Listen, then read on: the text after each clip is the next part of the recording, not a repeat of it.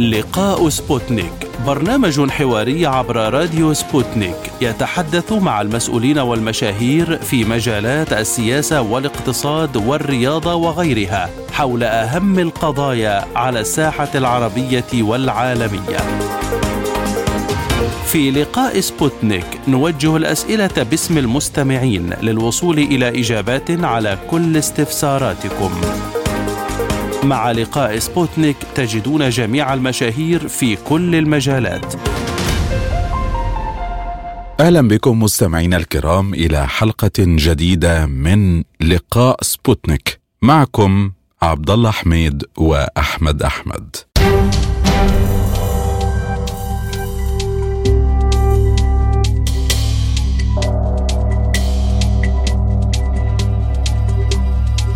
ترفض العديد من الجبهات والأحزاب السودانية الاتفاق الإطاري الجديد الذي وقعه قادة الجيش السوداني مع قيادات الحرية والتغيير وجبهات أخرى من أجل حل الأزمة في السودان وتأسيس سلطة مدنية جديدة في الخرطوم تقود مرحلة انتقالية لينسحب المكون العسكري من السياسة والسلطة. ومن هذه الجبهات الرافضة هذا الاتفاق الإطاري حزب المؤتمر الشعبي الذي نلتقي مع أحد أهم قيادات وهو الدكتور بشير آدم رحمة ليطلعنا على أهم الملاحظات حول هذا الاتفاق، كما نتطرق معه إلى الأزمة السودانية ككل مع محاولة لفهم السيناريوهات المتوقعة خلال الفترة القادمة.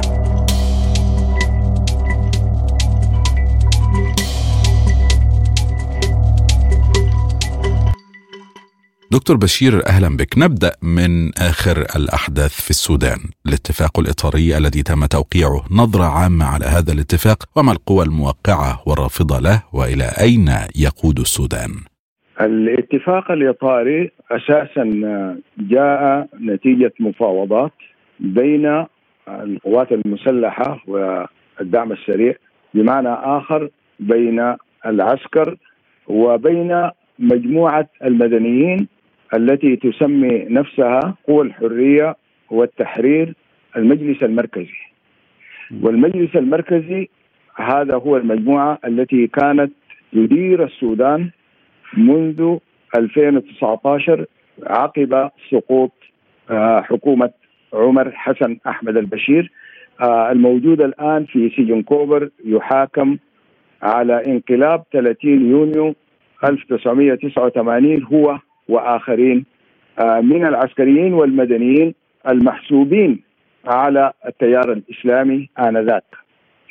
هذا الاتفاق جاء عقب ما سمي بانقلاب الجيش في أكتوبر 25 أكتوبر 2021، وهذه المجموعة كانت في الحكومة وجاءت أيضاً كانت بوثيقة مع العسكر، وعندما حاولوا إساءة الجيش حاول العسكر أن ينقلب عليهم ويفض الشراكة.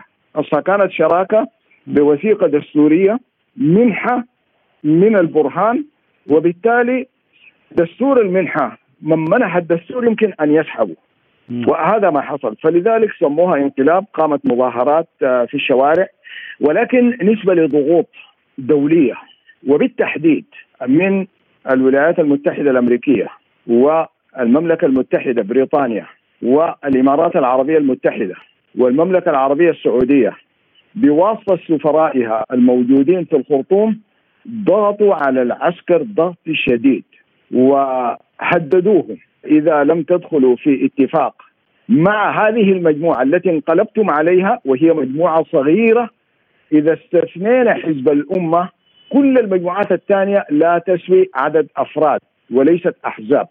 فلذلك العسكر خضعوا برهان وحميدتي قائد الجيش وقائد الدعم السريع، ودخلوا في تفاوض مع هؤلاء المجموعة وتوصلوا إلى ما توصلوا إليه. قبل وصولهم إلى هذا الاتفاق الإطاري توصلوا إلى دستور كان مكتوب من الخارج وجاهم جاهز، اشتركت فيه مجموعة من جنوب أفريقيا مولته منظمة أمريكية، وهذا من خلال أقوال الذين اشتركوا في هذا الدستور.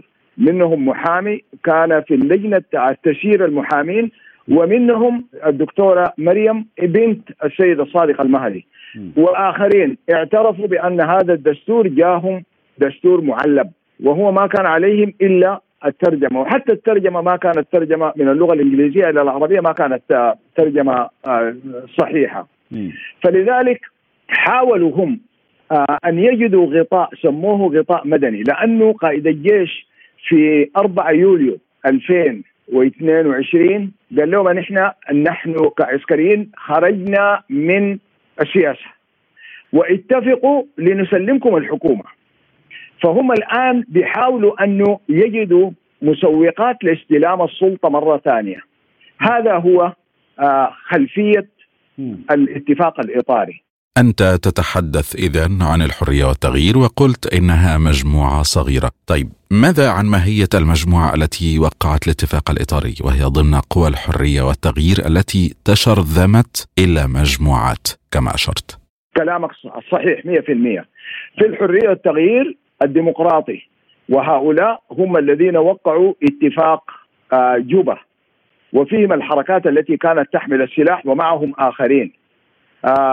في الحرية والتغيير المجلس المركزي، وكان فيه الحزب الشيوعي خرج، كان فيه حزب البعث العراقي خرج، كان فيه حزب البعث السوداني خرج، وبقي فيه حزب البعث السوري، وده حزب صغير يعني ينتمي إلى سوريا، عارف التشققات الحزبية.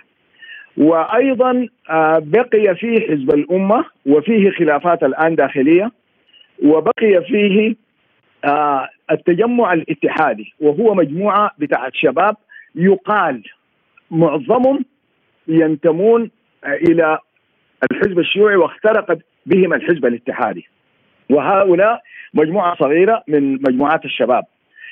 فيه أيضا ياسر عرمان بعد ما انفصل من الحركة الشعبية كون له مجموعة صغيرة. هذه المجموعات كلها لا تسوى شيء إذا استثنينا حزب الأمة، وحزب الأمة فيه الآن مشاكل. فده هو اللي يسمى بالحرية والتغيير. كانت 4 أحزاب الآن 3 اللي هي وقع معها العسكر، اللي هي حزب الأمة والدقير، حزب المؤتمر السوداني، والتجمع الاتحادي فقط. وجابوا آخرين، أتوا بآخرين. الآخرين منهم مجموعة من المؤتمر الشعبي انفصلت عن المؤتمر الشعبي وهي غير مجازة من مؤسسات المؤتمر الشعبي، فدي وقعت. وأيضا هنالك كمية من المجموعات الهلامية اللي هي ما كان لها ذكرى، وأتوا بها حوالي 50 مجموعة. مجموعة الإرصاد الجوي، ما عارف المهنيين، ما عارف وهكذا أسماء لكن لا وجود لها. وعايزين يقولوا للسفارات وللعالم ولأمريكا هذا هو الاتفاق الإطاري. إذن لماذا دخل فيه العسكر؟ العسكر كانوا يصنفون بأنهم انقلابيين وعندهم انقلاب. الآن الانقلاب شطب تماما، لأنه المجموعة اللي كانت بتقول عليهم انقلاب وكانت عندها 3 لاءات: لا تفاوض، لا مساومة، لا اعتراف بالعسكر والانقلاب. الآن دي شطبت. المسألة الثانية كانوا رافعين عليهم اللي هو سيف فض الاعتصام في 2019. الآن ذهبوا في بعض الأمور لأنه يناقش مسألة بيسموها العدالة الانتقالية، وبالتالي العسكر حيكون شالوا منهم مسألة اللي هي فض الاعتصام والجرائم الفوق. وبالمناسبة فض الاعتصام كان بقرار من الحرية والتغيير، والعسكر كان نفذه فقط، فكلهم مشتركين فيه. فلذلك الآن بيحاولوا يجدوا مخارج. طيب ده العسكر. وإذا ما هو الدافع للحرية والتغيير ال3؟ الدافع لهم لأنهم مجموعات صغيرة لا ترغب في انتخابات، وإذا نزلت انتخابات إذا استثنينا حزب الأمة لا دعم لهم، فلذلك عايزين يسيطروا على السلطة.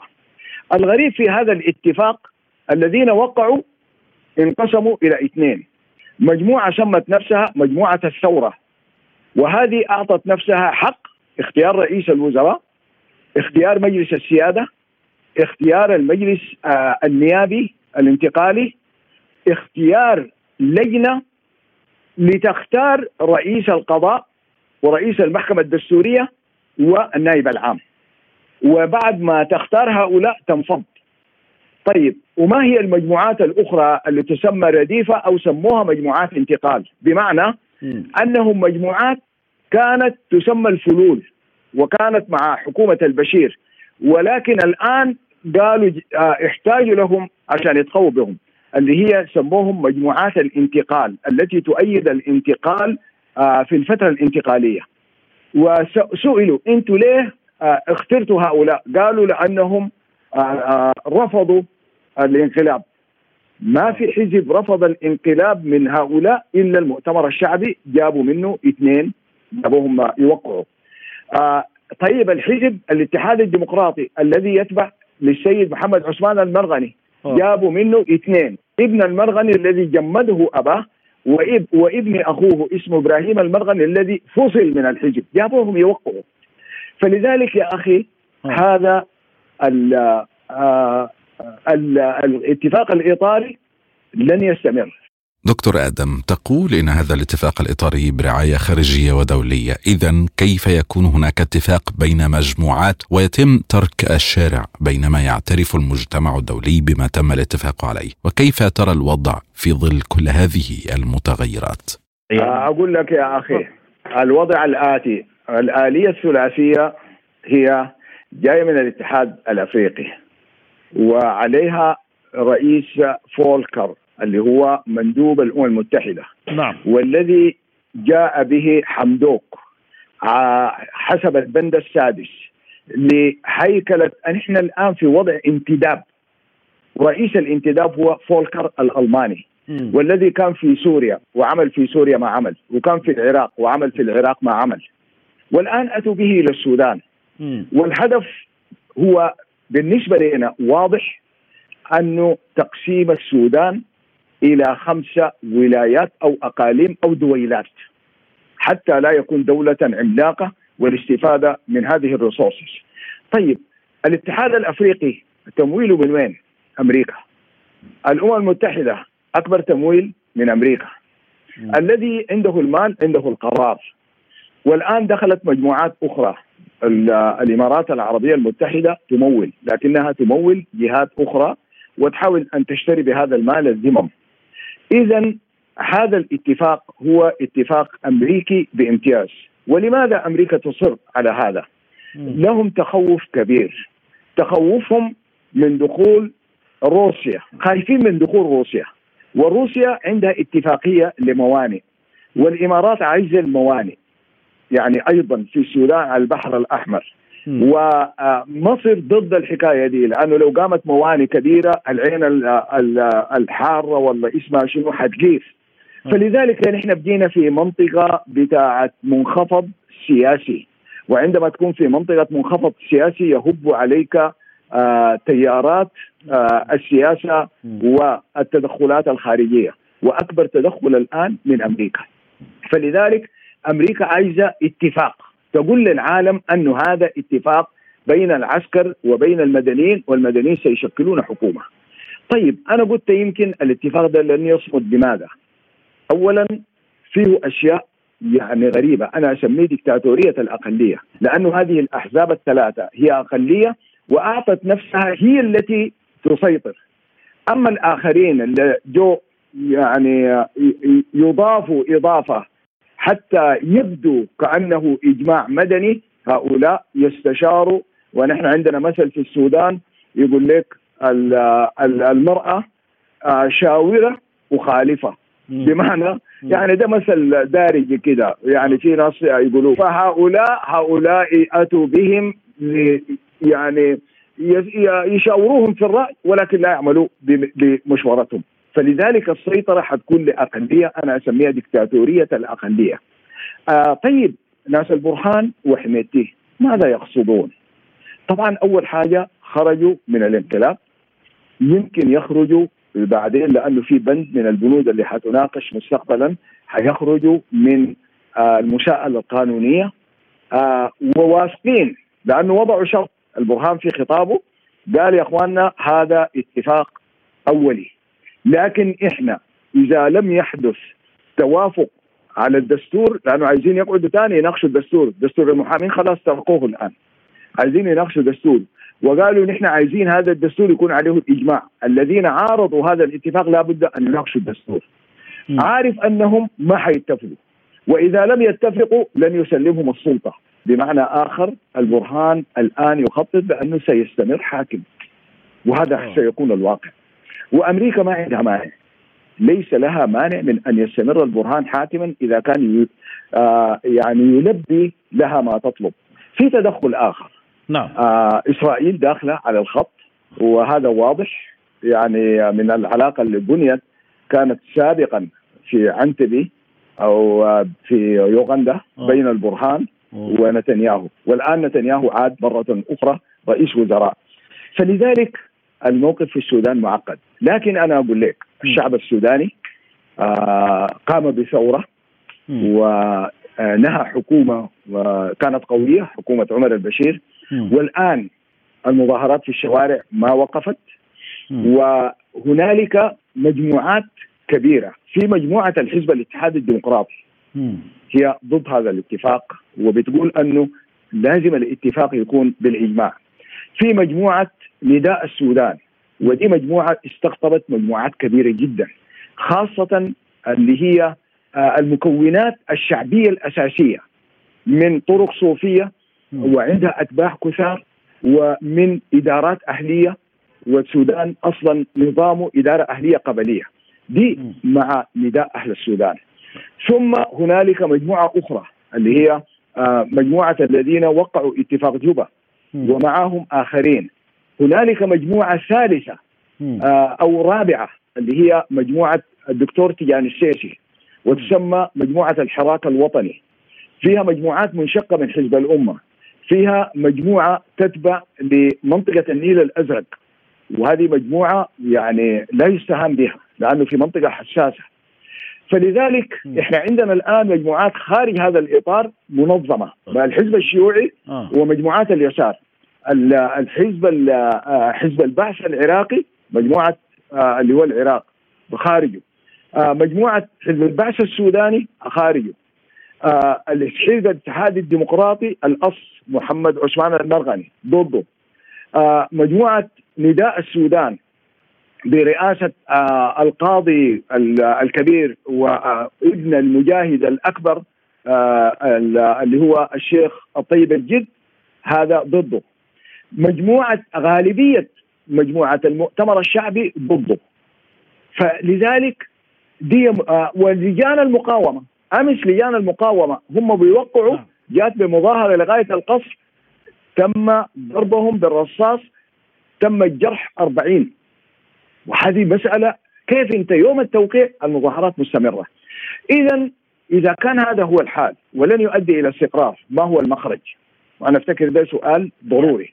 أيضا كيف استفاد العسكر من هذا التوقيع، حيث قلت إنهم أزاحوا بذلك عنهم لقب الانقلاب، وسوف يستمرون بالتالي في السلطة لأنهم يعلمون أنه لن يكون هناك توافق، وبالتالي يستمرون في هذه المناصب. Yes, you are right. يعني هذا هو دي الفائدة، استفاد العسكر من هذا.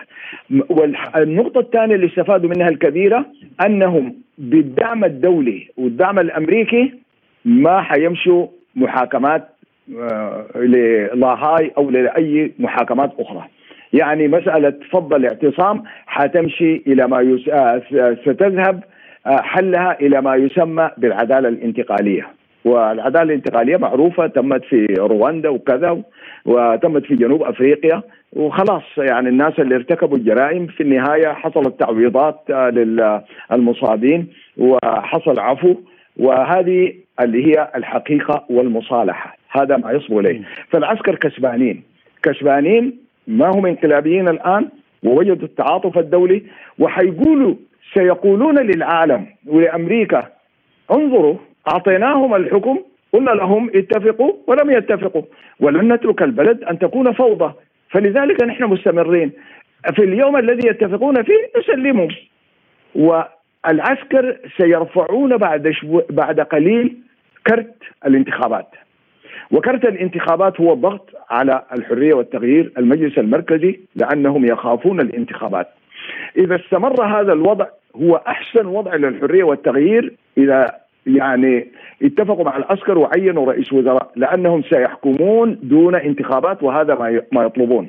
هم إذا حاكمين وبدعم العسكر لماذا يذهبوا إلى انتخابات؟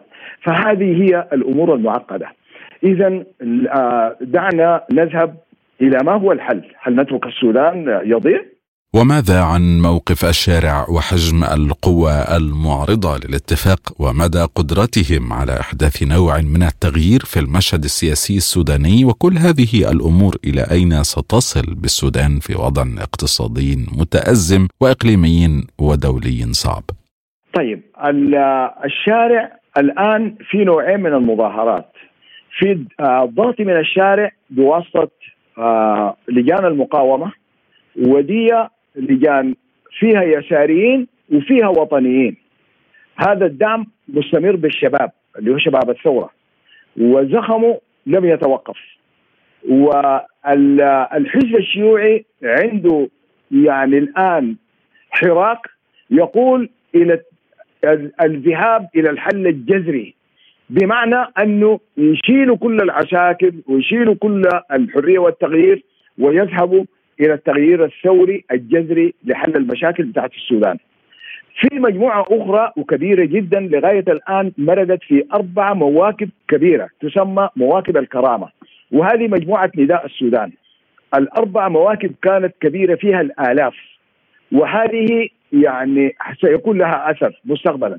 وهم الآن أعلنوا في آخر اللي هو موكب لهم يوم السبت الماضي يوم 3 ديسمبر 2022، أعلنوا أنهم إذا هذا التوقيع استمر وتم عزلهم سيقاومونه وسيسقطونه حتى وإن أيده العسكر. للأسف يمكن أن يكون هنالك جهات أخرى، وهذه يعني بتحتاج لاستيثاق منها، لكن يبدو أنه ما كل القوى العسكرية على قلب رجل واحد. فيهم يمكن من يعارض هذا الاتفاق ويرى فيه انتقاص من سيادة السودان وفيه تدخلات خارجية، وكل ما نخشاه يعني أن يحصل صدام بين القوات المسلحة السودانية وبين الدعم السريع. في هذه النقطة تحديدا تناولت تقارير عالمية خلافات بين البرهان وحميدتي الذي تحدث بدوره عن كون 25 من أكتوبر 2021 خطأ، وحاول حسب قوله الجيش علاجها فيما بعد، بينما تحدث البرهان ورد بأن هذه وجهة نظر شخصية من قبل حميدتي. فهل نشهد بالفعل أي صدام بين الطرفين؟ طيب، هذا هو أنا ما ذكرته ونتخوف منه. نحن لا نريد أن يحصل أي صدام أو خلاف. الملاحظ، أنت لاحظت هذه المرة التوقيع كان منفردا، البرهان وحميدتي وقعوا الاثنين، وهذه أول مرة. الوثيقة الدستورية وقعها البرهان لوحده، الوثيقة مع حمدوك عندما حصلت الخلاف بيناتهم وجاء وقعوا وثيقة معه وقعها حميدتي، اتفاق جوبا وقعوا حميدتي، لكن هذه المرة الاثنين وقعوا. وده طبعا لازم الناس يلاحظوه ويحللوه. لماذا؟ لأنه الاثنين وقعوا، عايزين الاثنين يقولوا هم ليسوا بانقلابيين ويشملهم العفو من الانقلاب. واحد، اثنين، الاثنين ليسوا بقتلة ويشملهم ما يجري على اللي هو العفو والمصالحة والمصارحة إن تمت. عشان كده الاثنين وقعوا. لكن حميدتي في خطبته قال كلمة نحتاج إلى جراحة عميقة في الجيش، بمعنى تفكيك الجيش السوداني.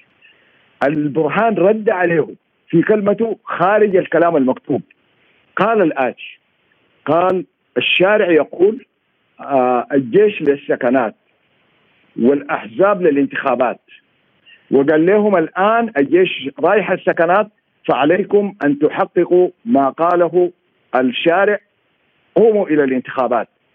وضحك، لأنه الضحكة دي الشارع عنده مقولة ثالثة، كان يقول: الجيش للسكنات والأحزاب للانتخابات والجنجويد ينحل. فهو لم يقولها ولكنه ابتسم، يعني افهموها، الشارع يقول كذا. وكان ده رد انا في تقديري على حميدتي الذي قال الجيش يحتاج الى جراحات عميقه. والجيش طبعا في اي بلد، اقول لك في مصر، في سوريا، في روسيا، في امريكا، في السودان، لا يحب ان حد من خارجهم يتدخل في شانهم، يعني دي حقيقه.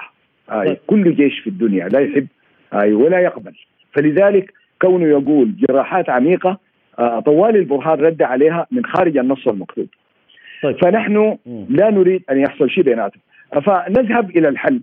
وماذا عن أي حل لهذا الوضع؟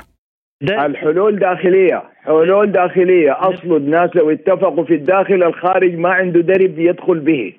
والحلول الداخلية تنبع من حوار، حلول داخلية عبر الحوار.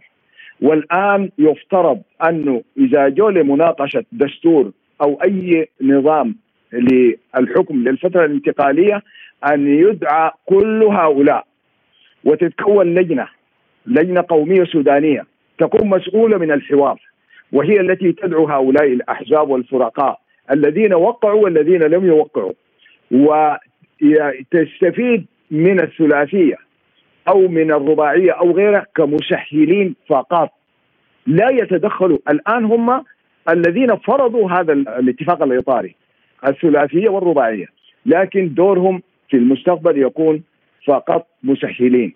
إذا لم يتم ذلك فعلى السلام. وأنا يتهيأ لي الآن البلد التي أنت فيها هي لا يعني تتحمل أن يحصل يعني اضطراب في السودان، ولا أمريكا تتحمل. فإذا كانت الأمور بهذا الاتفاق ستؤدي إلى عدم استقرار، فإنه يكون جنينا ولد ميتا مهما تكالبت عليه الأمهات.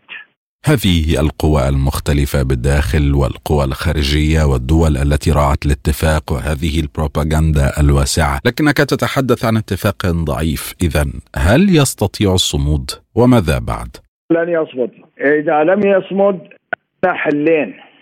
نعم. الحل الأول سيستمر العسكر حاكمين، وده حل واقع الآن.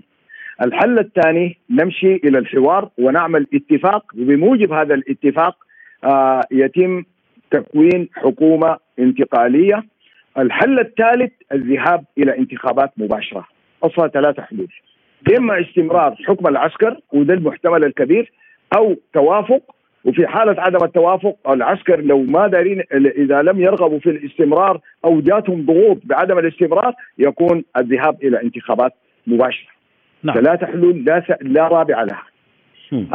إذا لم يحدث ذلك، فالرابع وهو الأسوأ وهو الاقتتال والحرب الأهلية وتمزق السودان. دكتور بشير، موقف الحركات والوضع في الولايات مع كل هذا التخلخل السياسي، هل يمكن أن يتم اللعب على تجزئة السودان خلال هذه المرحلة التي تغيب فيها الدولة؟ المخطط الخارجي وبدعم من إسرائيل ربيبة الولايات المتحدة الأمريكية أن يقسم السودان إلى 5 دويلات، ودي معروفة، ليست من اليوم، من سنة 1998 ومنشورة ما مخفية. بدأت بفصل الجنوب، والآن يمكن أن تستمر إلى مناطق أخرى. فهذا يعني احتمال وارد، لكن الاحتمال ده ماذا يوقفه؟ يوقفه قوة القوات المسلحة ووحدتها، وقوة ووحدة الجبهة الداخلية. ولذلك قلت لك عندنا 4 سيناريوهات. السيناريو الأول أن يستمر الوضع كما هو، ما في اتفاق، والاتفاق الإطاري هذا لن يصمد، والعسكر يحكم إلى مدى، ولكن المقاومة ستشتد عليهم. فإذا اشتدت عليهم المقاومة ممكن أن يذهبوا للسيناريو الآخر، والسيناريو ممتاز ونحن نعمل له، أن يكون هنالك حوار جامع بلجنة سودانية تستفيد من الثلاثية والرباعية والمجتمع الدولي والأمم المتحدة كمشكلين وداعمين، لكن حوار سوداني سوداني ده السيناريو المفضل للوصول إلى اتفاق يؤدي إلى حكومة انتقالية مهمتها ثلاث: الأمن، الاقتصاد، معاش الناس. الاقتصاد معاش الناس حاجات يعني العاجلة، والثالثة إجراء انتخابات. حكومة انتقالية هذه فقط، اللي ما محتاجة لها لدستور كبير ولا لأشياء أبدا، ولا محتاجة لبرلمان ولا غيره، ثلاثة أشياء بسيطة. إذن الحل الثالث الذهاب إلى انتخابات مبكرة. إذا حصل ضغط على العسكر من الشارع وما في اتفاق يقول خلاص نذهب لانتخابات، والعالم كله حيقول نعم. أنتوا أي زول أي حزب يقول بأنه له الأغلبية، إذن نذهب إلى انتخابات. أما إذا دي كلها، والحل الرابع وهو الأسوأ أن تقوم حرب أهلية ويتقشف السودان، وهذا ما لا نريده، وسنعمل إلى على أن لا يتحقق بأي حال من الأحوال وبأي تضحيات، أن لا نذهب إلى حرب أهلية وإلى تقسيم السودان. شكرا جزيلا دكتور بشير آدم رحمة القيادي بحزب المؤتمر الشعبي في السودان. والآن إلى نشرة الأخبار. أفاد الكرملين بأن الرئيس الروسي فلاديمير بوتين أجرى محادثة هاتفية اليوم مع الرئيس الإماراتي، حيث تمت مناقشة مسألة تعزيز التعاون التجاري والنقل والطاقة ومحاولات الغرب فرض سقف سعري على النفط الروسي. وقد تم الحديث عن فعالية العمل المشترك في إطار أوبك بلس لضمان استقرار سوق النفط العالمية، وتمت الإشارة إلى تنفيذ المتسق من جانب جميع الدول المشاركة للقرارات المتفق عليها، كما تم التطرق إلى الموقف في إطار محاولات عدد من الدول الغربية خلافا لمبادئ التجارة العالمية فرض قيود معادية للسوق على تكلفة المواد الخام النفطية الروسية. قال نائب وزير الخارجية الروسي سيرغي ريابكوف إن التوسع الإضافي لحلف شمال الأطلسي سيلقى ردا تعويضيا من موسكو. وقال ريابكوف إن كل عمل له رد فعل، وبناء على ذلك لم يعد من الممكن النظر إلى التدهور الحاد في الحالة الأمنية الذي حدث في السنوات الأخيرة دون اتخاذ تدابير محددة من جانب روسيا. وتابع: هل تحتاج الدول التي تسعى جاهدة للانضمام إلى الناتو إلى الانضمام إليه حقا؟ الأمر متروك لهم في نهاية المطاف، لكن روسيا سوف تستخلص استنتاجاتها. وحذر المتحدث باسم الرئاسة الروسية ديمتري بيسكوف في مناسبة عدة من أن التوسع الإضافي لكتلة الناتو لن يمنح أوروبا مزيدا من الأمن. أعلنت روسيا في السنوات الأخيرة عن نشاط غير مسبوق لحلف شمال الأطلسي على طول حدودها الغربية. بدأ الرئيس الصيني شي جين بينغ زيارة رسمية للمملكة العربية السعودية تستمر 3 أيام. وذكرت وكالة الأنباء السعودية واس أن الزيارة تأتي بناء على دعوة من العاهل السعودي الملك سلمان بن عبد العزيز. وسيعقد خلال الزيارة قمة سعودية صينية برئاسة الملك سلمان والرئيس شي، وبمشاركة ولي العهد الأمير محمد بن سلمان بن عبد العزيز. ويتضمن برنامج الزيارة حضور رئيس الصين قمة الرياض الخليجية الصينية للتعاون والتنمية، وقمة الرياض العربية الصينية للتعاون والتنمية، وذلك بمشاركة قادة دول مجلس التعاون لدول الخليج العربية والدول العربية. وسيتم خلال القمتين مناقشة سبل تعزيز العلاقات المشتركة في كافة المجالات وبحث آفاق التعاون الاقتصادي والتنموي. أصيب عدد من الفلسطينيين جراء اقتحام القوات الإسرائيلية البلدة القديمة في نابلس، بينما شنت إسرائيل حملة مداهمات واقتحامات لمناطق مختلفة بالضفة الغربية المحتلة. وذكرت وسائل إعلام فلسطينية أن قوات كبيرة من الجيش الإسرائيلي اقتحمت فجر اليوم منطقة رأس العين والمناطق المحيطة، وحاصرت حارة الياسمين بالبلدة القديمة. واندلعت اشتباكات مسلحة بين مجموعات من المقاومين وقوات الجيش في منطقة البلدة القديمة وحي الياسمين. ومنعت القوات الإسرائيلية سيارات الإسعاف والطواقم الطبية الفلسطينية من دخول البلدة القديمة لتقديم العلاج للجرحى. أعربت الولايات المتحدة الأمريكية عن معارضتها رفع شبكة الجزيرة القطرية ملف مقتل الصحفية الفلسطينية التي تحمل الجنسية الأمريكية شيرين أبو عقلة إلى المحكمة الجنائية الدولية، مجددة معارضتها التحقيقات التي تطول إسرائيل. وقال الناطق باسم الخارجية الأمريكية نات برايس إن المحكمة الجنائية الدولية يجب أن تركز على جوهر اختصاصها، وهو أن تكون الملاذ الأخير لمعاقبة الجرائم الفظيعة وردها. وكانت شبكة الجزيرة الإعلامية القطرية أعلنت رفع دعوى أمام المحكمة الجنائية الدولية تتهم فيها القوات الإسرائيلية بقتل الصحفية شيرين أبو عقلة في مايو أيار الماضي بمخيم جنين شمالي الضفة الغربية. من جانبه قال رئيس الوزراء الإسرائيلي المنتهي ولايته يائير لبيد: لن يستجوب أحد جنود الجيش الإسرائيلي ولن يعظهم أحد عن أخلاق القتال. بدورها قالت الرئاسة الفلسطينية إنها لن تسمح لإسرائيل بالإفلات من جريمة مقتل الصحفية الفلسطينية شيرين أبو عقلة، وبأن الفلسطينيين ملتزمون بالقانون الدولي. رفض القضاء الأمريكي دعوى ضد ولي العهد السعودي الأمير محمد بن سلمان في قضية اغتيال الصحفي جمال خاشقجي. قال القاضي جون بيتس إن ولي العهد يتمتع بالحصانة من الاتهامات بقتل الصحفي جمال خاشقجي. وكانت إدارة الرئيس الأمريكي جو بايدن خلصت الشهر الماضي إلى أن محمد بن سلمان الذي ترأس حكومة المملكة العربية السعودية يتمتع بحصانة قانونية في دعوى مرفوعة ضده في الولايات المتحدة على خلفية مقتل جمال خاشقجي. وقال متحدث باسم مجلس الأمن القومي للبيت الأبيض في بيان مكتوب: هذا قرار قانوني اتخذته وزارة الخارجية بموجب مبادئ راسخة منذ فترة طويلة من القانون الدولي العرفي، ولا علاقة له بحيثيات القضية. وتم رفع الدعوى القضائية ضد ولي العهد والوفد المرافق له في محكمة اتحادية بواشنطن من قبل خديجة جينكيز خطيبة خاشقجي ومنظمة الديمقراطية في العالم العربي. الآن أعلن حزب الحركة الشعبية لتحرير السودان ترشيح رئيس جنوب السودان سلفا كير للرئاسة في الانتخابات المقرر إجراؤها في غضون عامين تقريبا، وذلك بعدما أيده الحزب رئيسا له. رأس كير البلاد منذ 10 سنوات، وفي أغسطس آب أعلن كير تمديد فترة حكومته الانتقالية عامين آخرين، ما يعني إجراء الانتخابات في ديسمبر كانون الأول من عام 2024. وقال بولا كول كوردت نائب الأمين العام للشؤون السياسية بحزب الحركة الشعبية لتحرير السودان في اجتماع الحزب جوبا: المكتب السياسي للحركة الشعبية لتحرير السودان قرر ترشيح رفيق سلفا كير ميردت حامل راية الرئاسة في الانتخابات الوطنية في نهاية الفترة الانتقالية.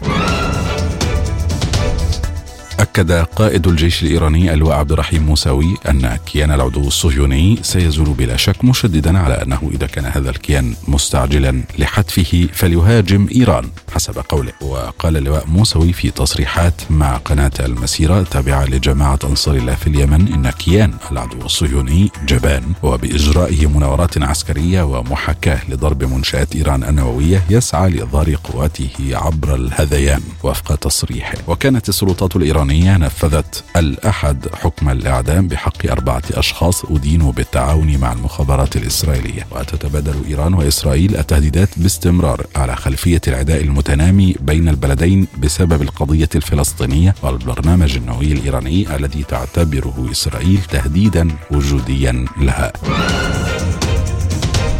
أفادت وسائل إعلام ألمانية بأن شرطة شنت واحدة من أكبر العمليات الخاصة في البلاد ضد المتطرفين اليمينيين الذين خططوا للاعتداء على البوندستاغ. ونقلت صحيفة در شبيغل عن مصادرها أن القوات الألمانية الخاصة تعمل في آن واحد في 11 من أصل 16 ولاية فيدرالية ألمانية، مضيفة أنه قد تم بأمر من النيابة العامة للبلاد اعتقال 25 رجلا وامرأة كانوا إما أعضاء في منظمة إرهابية أو يدعمونها. وتابعت أنه يتم حاليا أعمال التفتيش في أكثر من 130 منزلا ومكتبا ومبنى آخر. وأشارت إلى أن المحتجزين كانوا يخططون للإطاحة بالحكومة الفيدرالية ولخطف وزير الصحة لاوترباخ. وكان من المتوقع أيضا أن يبدي جزء من رجال الأمن تضامنهم مع الإرهابيين. قالت وكالة التعاون الأمني الدفاعي في بيان صحفي إن الولايات المتحدة وافقت على بيع قطع غيار ومعدات طائرات إلى تايوان بقيمة 330 مليون دولار. وقال البيان إن وزارة الخارجية اتخذت قرارا بالموافقة على بيع عسكري أجنبي محتمل لمكتب التمثيل الاقتصادي والثقافي في تايبي في الولايات المتحدة لتوسيع ترتيب دعم الإمدادات اللوجستية التعاونية لتجديد مخزون قطع الغيار القياسية للطائرات والمعدات ذات الصلة بتكلفة تقدر بنحو 330 مليون دولار. وإلى أخبار الاقتصاد والبداية من روسيا، حيث كشفت شركة روزنفتا الروسية عن ارتفاع صادرات النفط إلى الدول الآسيوية ورابطة الدول المستقلة المجاورة للبلاد. وأشار التقرير الصادر عن الشركة إلى أنه خلال الفترة الممتدة من يناير كانون الثاني إلى سبتمبر أيلول 2022 ارتفعت مبيعات النفط إلى دول رابطة الدول المستقلة بنسبة 4.8% لتصل إلى 77.3 مليون طن، بما في ذلك إلى آسيا بنسبة الثلث تقريبا إلى نحو 52.4 مليون طن. ونتيجة لذلك زادت روزنفت حصة الدول الآسيوية إلى 77% من الصادرات، وعوضت بالكامل بذلك عن انخفاض الصادرات إلى أوروبا من خلال الإمدادات إلى آسيا.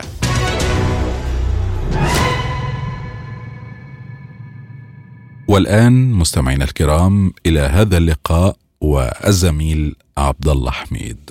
شكرا للزميل أحمد أحمد. ومعنا في لقاء سبوتنيك لاستجلاء الصورة حول الملف السوداني بشكل أكثر حيادية واستقلالية السيد محي الدين محمد، الخبير السياسي والاستراتيجي الذي نبحث معه أبعاد الصراع السياسي في السودان وكيف يمكن تلبية مطالب الشعب السوداني مع ما يجري من اتفاقات بين قيادات الجيش والمكونات المدنية. أهلا بك سيد محي الدين، وكيف ترى الاتفاق الإطار الأخير وهل يبشر حل الأزمة في السودان؟ أعتقد أنه الاتفاق من حيث المبدأ والجوهر اتفاق يعني جيد يمكن البناء عليه يعني الوصول إلى تسوية سياسية تحل المشكلة في السودان، لكن تواجه بعض المشكلات المتصلة بشموله للقضايا واتساعه لمشاركة قوى سياسية أخرى، لأنه تبلورت في المشهد السياسي السوداني خلال الفترة الماضية 4 كتل كبيرة، والآن هناك كتلة واحدة هي التي وقعت عليه وهي الحرية والتغيير المجلس المركزي. ما تزال هناك قوة التغيير الجذري بقيادة الحزب الشيوعي، وهناك كتلة التيار الوطني والإسلامي المعروفة بنداء أهل السودان، والكتلة الديمقراطية التي تضم الحركات المسلحة وحزب الاتحاد الديمقراطي وهو من الأحزاب العريقة في السودان. وبالتالي إذا تمت معالجة هذه الإشكالية وهي يعني دخول هذه الكتل بالعملية والتسوية السياسية، يمكن أن نقول أنه يفتح الباب نحو تحول ديمقراطي في السودان. لكن هناك 40 حزب وتكتل سياسي وقعوا على الاتفاق الإطاري، هل يمثل عدم توقيع المعارضين عقبة في مسار الاتفاق؟ نعم، أنا أعتقد أن يعني عدد القوى التي لم توقع هي أكثر، لأننا نتحدث عن حزب الاتحاد الديمقراطي والذي كان الحزب الثاني في آخر انتخابات ديمقراطية سنة 1986، وكان له عدد كبير جدا من الأعضاء في البرلمان، فهو حزب تاريخي كبير. كذلك الحركات الموقعة على اتفاقية السلام وعدد من الأحزاب السياسية اليمينية في كتلة نداء أهل السودان واللجان المقاومة، وهذه يمثل عدم وجوده في التسوية السياسية جدل حول جدوى أي عملية سياسية لا توقف التدهور الأمني ولا تمنع الاحتجاجات ولا توقف نزيف الدماء. وبالتالي أنا أعتقد أنه المجموعة التي وقعت مجموعة عددها قليل، حتى لو قلنا أن 40 أو 50 مكون كانوا فيها، ولكنها مكونات هشة. يعني نتحدث عن نقابة أو تيار في مؤسسة يعني ليس عليه إجماع أو اتفاق من كل العاملين فيها، وبالتالي نحن نتحدث عن مجموعة محدودة لا تمثل الطيف الواسع للمشهد السياسي السوداني، خاصة وأن هناك كما ذكرت لك 3 كتل غير الحرية والتغيير تبلورت في المشهد السياسي السوداني وهي تعارض هذا الاتفاق. هناك من يقول إن الاتفاق الإطاري لن يستمر، فهو اتفاق أمريكي خارجي وهو ما لا يقبله الكثير من القوى السودانية، ما صحة هذا الرأي؟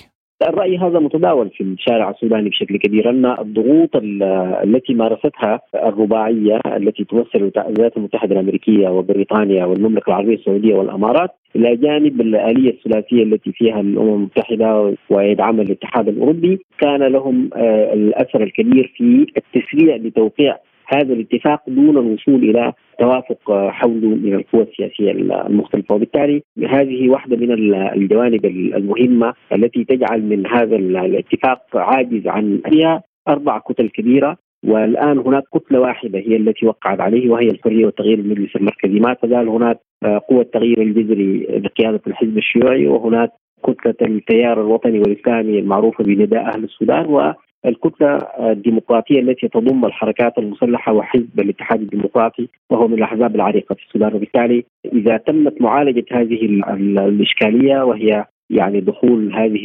الكتل بالعملية والتسوية السياسية، يمكن أن نقول أنه يفتح الباب نحو تحول ديمقراطي في السودان. من يستطيع إذن إقناع أطراف جديدة للدخول في هذه التسوية السياسية؟ أعتقد أنه النقطة الجوهرية لإقناع القوى السياسية هو أن ما تم التوقيع عليه هو اتفاق إطاري، وهذا ما أكد عليه رئيس مجلس السيادة في أحاديثه الصحفية وكذلك في خطابه، أن القضايا المطروحة هي قضايا وطنية وليست اتفاقا مع مكون من مكونات السياسية. وهذا كان فيه إشارة واضحة إلى أن قيادة الجيش ترى في هذا الاتفاق فرصة توحيد رؤية السودانيين حول القضايا الوطنية وليس اتفاقا مع مكون من المكونات. أعتقد أنه هذه ربما ستكون الرسالة التي تلتقطها القوى السياسية الممانعة والرافضة للاتفاق حتى تدخل في التسوية السياسية على بينة، لأن تكون جزء من وضع الإطار الدستوري الذي سيحكم الفترة الانتقالية ومناقشة القضايا المتعلقة بالانتقال كل من وجهة نظره، ثم التوافق عليها لتكون أساسا لإدارة مرحلة انتقالية سوية تقود تحول ديمقراطي حقيقي بنهاية الفترة وبانتخابات حرة ونزيهة تأتي بمن يرتضيه الشعب السوداني ليقود البلاد. إذن هل المكون العسكري يريد استقطاب باقي الأطراف المدنية للحوار ومن ثم بناء مسار سياسي جديد؟ أعتقد أنه موقف الجيش اللي أعلن في 4 يوليو الماضي ما يزال متمسك به رغم إصرار الحرية والتغيير على أن يكون هناك يعني تفاوض مع الجيش في بعض القضايا. النقطة الأساسية والخلاف الأساسي هو كيفية إدارة حوار رشيد بين القوى السياسية الحرية والتغيير المجلس المركزي وبقية التيارات والكتل خارج التسوية السياسية للاتفاق حول القضايا المختلف حولها. يعني الآن هناك الاتفاق الإطاري فيه بعض النقاط تحتاج إلى توضيحات من قبل الحرية والتغيير لبقية القوى السياسية حتى تدخل في عملية الحوار حولها، إلى جانب القضايا التي تم إرجاءها في المرحلة الثانية من العملية السياسية وهي قضايا تفكيك تمكين النظام السابق، العدالة والعدالة الانتقالية، مسار شرق السودان، اتفاقية جوبا للسلام وغيرها من القضايا المختلف حولها. فأعتقد أن التحدي الآن أمام القوى الوطنية والسياسية هو إدارة خلافاتها عبر حوار شفاف تكون فيه الغلبة للصوت المدني ويتأسس عليه حوار لاستلام السلطة مع المكون العسكري. توجد أيضا اتهامات للمكون العسكري بأنه يعول على عدم اتفاق المدنيين على حكومة مما يؤدي إلى استمراره في الحكم. طبعا هذا وارد، يعني في العملية السياسية هذا وارد، لكن ما يجعل هذه الفرضية عديمة الأثر هو أن المكون العسكري هو الذي ظل يقول للقوى المدنية اتفقوا ثم تعالوا لاستلام السلطة، أو فلنذهب للانتخابات لنسلم السلطة إلى حكومة منتخبة. وبالتالي التحدي الذي وضعه الجيش ما تزال القوى المدنية بعيدة من أن تقابله بفعل سياسي راشد. يعني هي لم تتفق ولم تتوافق، وعندما جاءت للاتفاق اختلفت ووقعت كتلة واحدة وبقية الكتل لم تدخل في التسوية السياسية. وبالتالي الأزمة هي داخل المدنيين بشكل واضح أكثر من أنها مماطلة من الجيش في تسليم السلطة. من يقولون بأن الجيش يناور وأنه يريد الاستمرار في السلطة هم الذين يكون توافق بين القوى المدنية. إذا توافقت القوى المدنية أعتقد أن الجيش لن تكون له أي حجة في تسليم السلطة ل يعني حكومة توافقية تتراضى عليها القوى السياسية المختلفة. وعلى أي نقاط يختلف المدنيون ولماذا الترويج لأن الجيش هو المتسبب في الأزمات المختلفة؟ طبعا ده سببه أكثر من نقطة.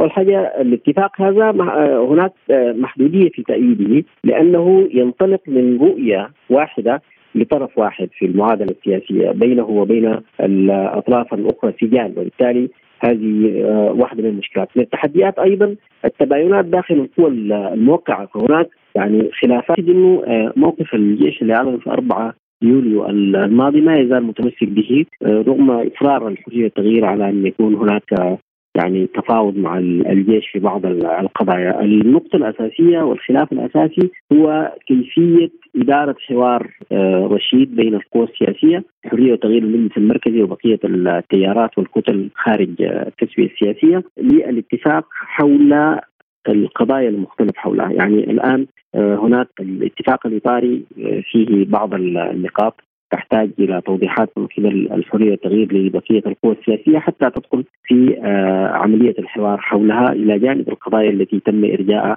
في المرحلة الثانية من العملية السياسية، وهي قضايا تفكيك تمكين النظام السابق، العدالة والعدالة الانتقالية، مسار شرق السودان، اتفاقية جوبا للسلام وغيرها من القضايا المختلف حولها. فأعتقد أن التحدي الآن أمام القوى الوطنية والسياسية هو إدارة خلافاتها عبر حوار شفاف تكون فيه الغلبة للصوت المدني ويتأسس عليه حواره لاستلام السلطة مع المكون العسكري. طيب، تشكيل حكومة وطنية هو أول بنود الاتفاق الإطاري، إلى أي مدى يمكن تشكيل الحكومة في أسرع وقت برأيك؟ طبعا هذا وارد، يعني في العملية السياسية هذا وارد، لكن ما يجعل هذه الفرضية عديمة الأثر هو أن المكون العسكري هو الذي ظل يقول للقوى المدنية اتفقوا ثم تعالوا لاستلام السلطة، أو في المذهب للانتخابات لنسلم السلطة إلى حكومة منتخبة. وبالتالي التحدي الذي وضعه الجيش ما تزال القوى المدنية بعيدة من أن تقابله بفعل سياسي راشد. يعني هي لم تتفق ولم تتوافق، وعندما جاءت للاتفاق اختلفت ووقعت كتلة واحدة وبقية الكتل لم تدخل في التسوية السياسية، وبالتالي الأزمة هي داخل المدنيين بشكل واضح أكثر من أنها مماطلة من الجيش في تسليم السلطة. من يقولون بأن الجيش يناور وأنه يريد الاستمرار في السلطة هم الذين يكون توافق بين القوى المدنية. إذا توافقت القوى المدنية أعتقد أن الجيش لن تكون له أي حجة في تسليم السلطة ل يعني حكومة توافقية تتراضى عليها القوى السياسية المختلفة. وهل سيكون للمجتمع الدولي دور في تشكيل الحكومة القادمة؟ التدخل الخارجي موجود زي ما ذكرت لك، الآلية الثلاثية والدول 4 الولايات المتحدة الأمريكية، بريطانيا، السعودية والأمارات تتدخل بشكل واضح لحمل الأطراف والوصول إلى اتفاق سياسي، لكن يبقى الدور الأكبر للمكونات السياسية السودانية لأنه هناك رفض للدور الخارجي من بعض الأطراف، وبالتالي لا بد أن يكون الحوار سوداني سوداني، وهذا ما قالت به الآلية الثلاثية أن يكون الحوار سوداني سوداني. دور المجتمع الخارجي يجب أن يكون تيسير الحوار وتسهيله، إلى جانب الدور الأكبر المنتظر من المجتمع الدولي هو إعادة ضخ التمويل الخارجي من مؤسسات التمويل الدولية لإقالة عثرة الاقتصاد السوداني، لأنه دي واحدة من التحديات الكبيرة التي تواجه البلاد في هذا الوقت في ظل حديث المنظمات الدولية عن أنه 15 مليون سوداني سيعانون من النقص الغذائي خلال الفترة القادمة. وبالتالي أعتقد أنه الدور المنتظر من المجتمع الدولي إلى جانب تسهيل الحوار وتيسيره هو دعم الأوضاع الاقتصادية، لأنه في دعمها ما يشجع ويطمئن إلى استدامة التحول الديمقراطي في البلاد، لأنه المشكلة الاقتصادي واحد من العوامل الكبيرة التي تغذي الصراعات في السودان وتمنع الوصول إلى استقرار فيه، خاصة أن الأزمة ليست أزمة سياسية فقط، ولكن هناك أزمات في أقاليم السودان المختلفة ذات أبعاد سيد محي الدين، لماذا يشترط المجتمع الدولي خاصة الجانب الأمريكي دعم السودان إلا بعد اتفاق سياسي؟ لماذا ربط الأمور السياسية بالاحتياجات المجتمعية أو الإنسانية؟ سؤال مهم جدا، وده يدلل على أنه المجتمع الدولي يتخذ من القضايا الإنسانية ذرائع للتدخل ويستخدمها في إطار سياسة الجزر والعصا، وهذه واحدة من المشاكل التي تجعل الكثيرين من القوى السياسية لا يراهنون على الدعم الدولي لأنه دعم مشروط دائما. معلوم أن السودان في إطار الإصلاحات الاقتصادية بالاتفاق مع صندوق النقد الدولي نفذ خطة تقشفية شديدة الوطأة، وكان من المنتظر أنه في مقابلها يأتي تمويل من صناديق والمؤسسات التمويل الدولية لمواجهة مثل هذا الأمر، وبالتالي استمرار استخدام الدعم الاقتصادي في الضغط السياسي يزيد علاقة المواطنين ويوسع من الهوة بين السودان والولايات المتحدة الأمريكية بالخصوص، لأنها تستخدم الجزر والعصا في سياستها الخارجية في التعامل مع قضايا السودان خاصة الجوانب الاقتصادية والإنسانية، وهذا ما يجعل تأثير على المواطنين ويزيد من الحنق الشعبي عليها. ماذا عن الحديث حول خلاف بين قادة الجيش وقادة قوات الدعم السريع؟ أعتقد أنه ما دقيق، هو في خلاف في التقديرات السياسية أو اختلاف في الرؤية السياسية للقضية، قضية الأزمة السياسية الراهنة، ولكن ليس هناك خلاف في المعنى الذي يشير إليه المحللون أو ربما المراقبون لشأن السوداني. هناك انسجام بشكل كبير ظهر خلال الفترة الماضية في التعامل مع القضايا المختلفة، كانت نتيجته استقرار أمني نسبي في مساحات واسعة من السودان، وبالتالي أنا أعتقد أنه هذه القضية ستعالج في إطار التسوية السياسية الحالية، لأنه مطروح فيها دمج قوات الدعم السريع التي نص حتى الإعلان الإطاري الاتفاق الإطاري على أنها جزء من القوات المسلحة وسيتم دمجها بجداول زمنية سيتم الاتفاق عليها في العملية السياسية الحالية، وبالتالي أنا أعتقد أنه الأوضاع حتى الآن ليس فيها ما يشير إلى خلافات جدية بين القوات المسلحة وقوات الدعم السريع، ولكنها خلافات في التقديرات السياسية ربما في بعض المسائل. أخيرا، ما حقيقة خشية قوى الحرية والتغيير من إجراء انتخابات مما يجعلها تخسر كل شيء لأنها ما زالت بعيدة عن الشارع؟ طبعا الحرية والتغيير بتواجه مشكلتين أساسية. أولا في بنيتها الداخلية متضعضعة لأنها ضمت إليها حزبين كانوا يوصفوا بأنهم من الأحزاب التي سقطت مع النظام السابق، وأعني هنا تيار من الحزب الاتحادي الأصل والمؤتمر الشعبي.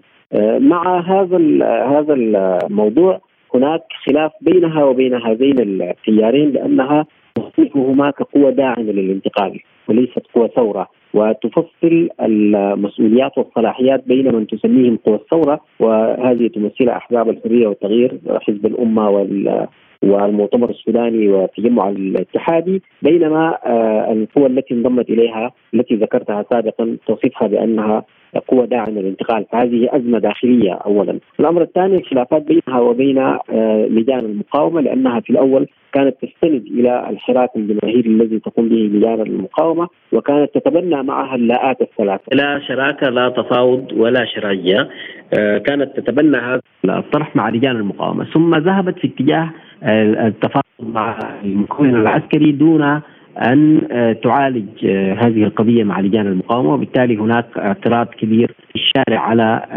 ما اتخذته الحرية والتغيير، وتوصف عند لجان المقاومة بأنها قد خانت دماء الشهداء، وبالتالي هذا الأمر سيجعل أمام تحدي كبير جدا في إقناع الشارع المعارض الذي ما يزال يتبنى موقفا متشددا تجاه المؤسسة العسكرية برؤيتها، وسيعزلها هذا عن التيار العريض في الشارع السوداني إلى جانب عزلتها من القوى والكتل السياسية الأخرى التي رفضت التوقيع على الاتفاق. وبالتالي أنا أعتقد أنه الحرية والتغيير عندها أزمة في اتجاهين، أزمة داخلية بين مكوناتها المختلفة التي عندها تباينات في المواقف السياسية وقد تخرج عنها، خاصة أنه عدد من الأحزاب التي كانت فيها مثل الحزب الناصري الوحدوي وحزب البعث العربي الاشتراكي خرجت عنها ورفضت التوقيع على الاتفاق، وبالتالي ستصهر ربما يعني انقسامات داخل بنية الحرية والتغيير خلال الفترة القادمة. التحدي الآخر من تلقاء القوى الرافضة التي ترى في موقفها إقصاء لبقية الكتل السياسية، وبالتالي ستكون هذه عوامل شد وجذب ربما ستؤثر على الاتفاق وستؤثر على قدرة الحرية والتغيير على إنفاذ بنوده أو المضي فيه إلى آخر الشوط. الخبير السياسي والاستراتيجي السيد محي الدين محمد كنت معنا من الخرطوم، نشكرك جزيل الشكر على هذا اللقاء.